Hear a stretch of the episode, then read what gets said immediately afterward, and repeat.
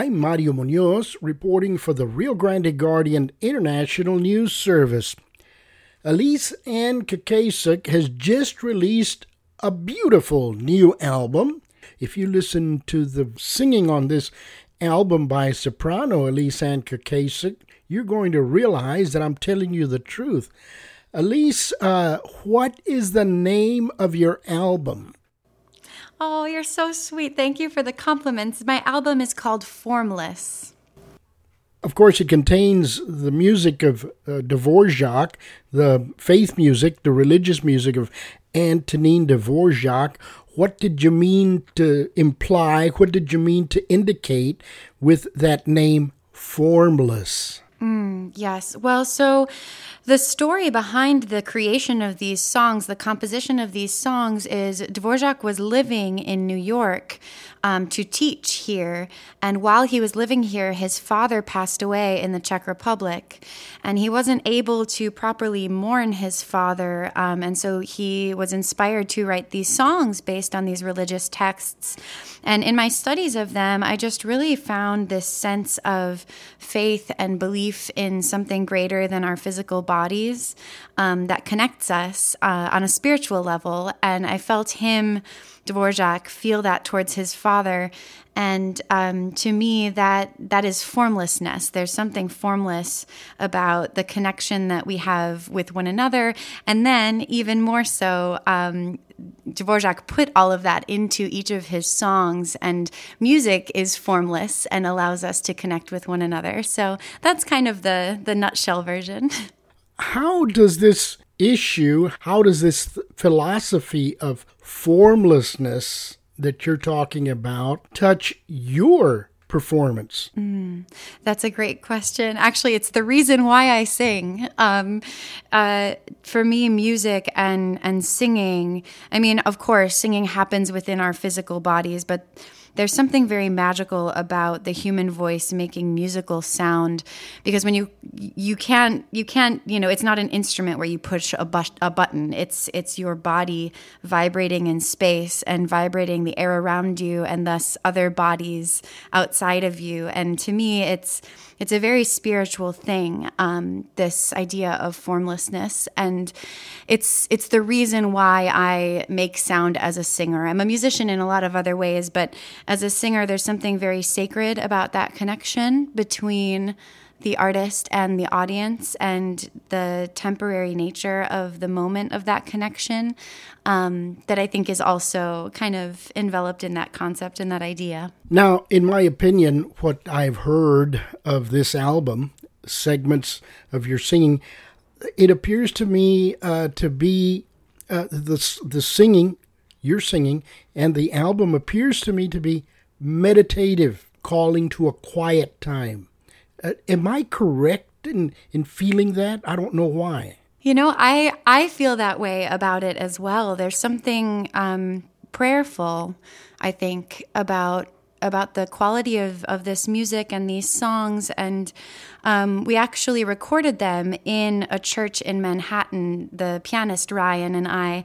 And it's one of the only spaces in Manhattan where it's genuinely quiet when you're inside the church. Um, it's you you can't hear as much of the street noise, and it is a very meditative, prayerful space, which I think kind of really helped us get into that mindset as we performed these pieces for the recording sessions as well. But no, I, I definitely think Mario that you're onto something there. That that's that's a major component of the nature of these songs and the way that they were um, brought to life in this project. Tell me about the pianist. Oh, I would love to. So, Ryan Jackson is one of my favorite human beings on the planet, in addition to one of my favorite musicians to collaborate with. Uh, he is just one of the kindest souls I've ever met, and he really listens, which I think is a is a, actually a rare quality and you'd, you'd be surprised about that because he's a musician you know but you know musicians are supposed to listen but there's a deeper quality to the listening that ryan does. It's on a more spiritual emotional level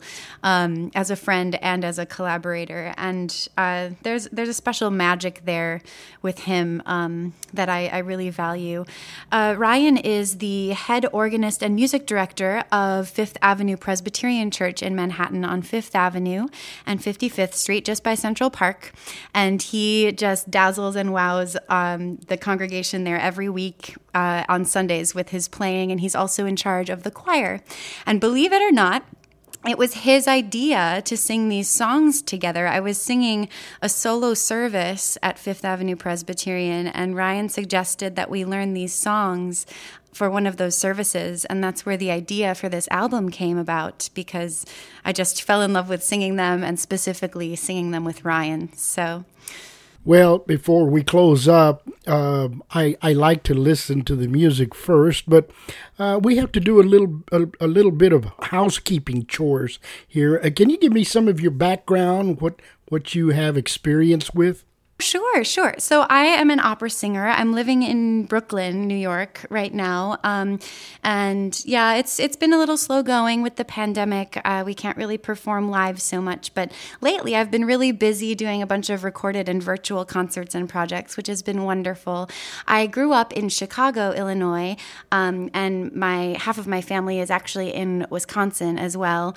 I was lucky to kind of have both a country upbringing and a city upbringing simultaneously Um, and I grew up in an organization called the Chicago Children's Choir and taking piano lessons. And I think I probably came out of the womb singing. Um, so that's pretty much my story. I went to DePaul for college to study singing and have since been studying with my mentor, Winifred Brown, um, both remotely and in person when I happen to be in Chicago. But um, at the moment, I'm, I'm really grateful for all of the space and time that I've had to reflect uh, since March, since we've all been inside a little bit more, um, because more art like formless is is coming and flowing through me, and it's that's sort of what I think I'm learning that I'm here for, if that makes sense. Elise Ann Kakasik has just released her album of music by Dvorak. It's called Formless. Uh, what's what's the name of the record label? Oh, it's actually a completely self-released album. Oh, okay. completely self-released album. Wow. Yeah, I did it all by myself. you know, in the publishing world, by and large, most people publish through a company, and uh, self-publishing is is a niche, you might say. But this is interesting that this is your self-released album. Thank you, thank you very much, Elise Ann Kakasik. The new album is Formless.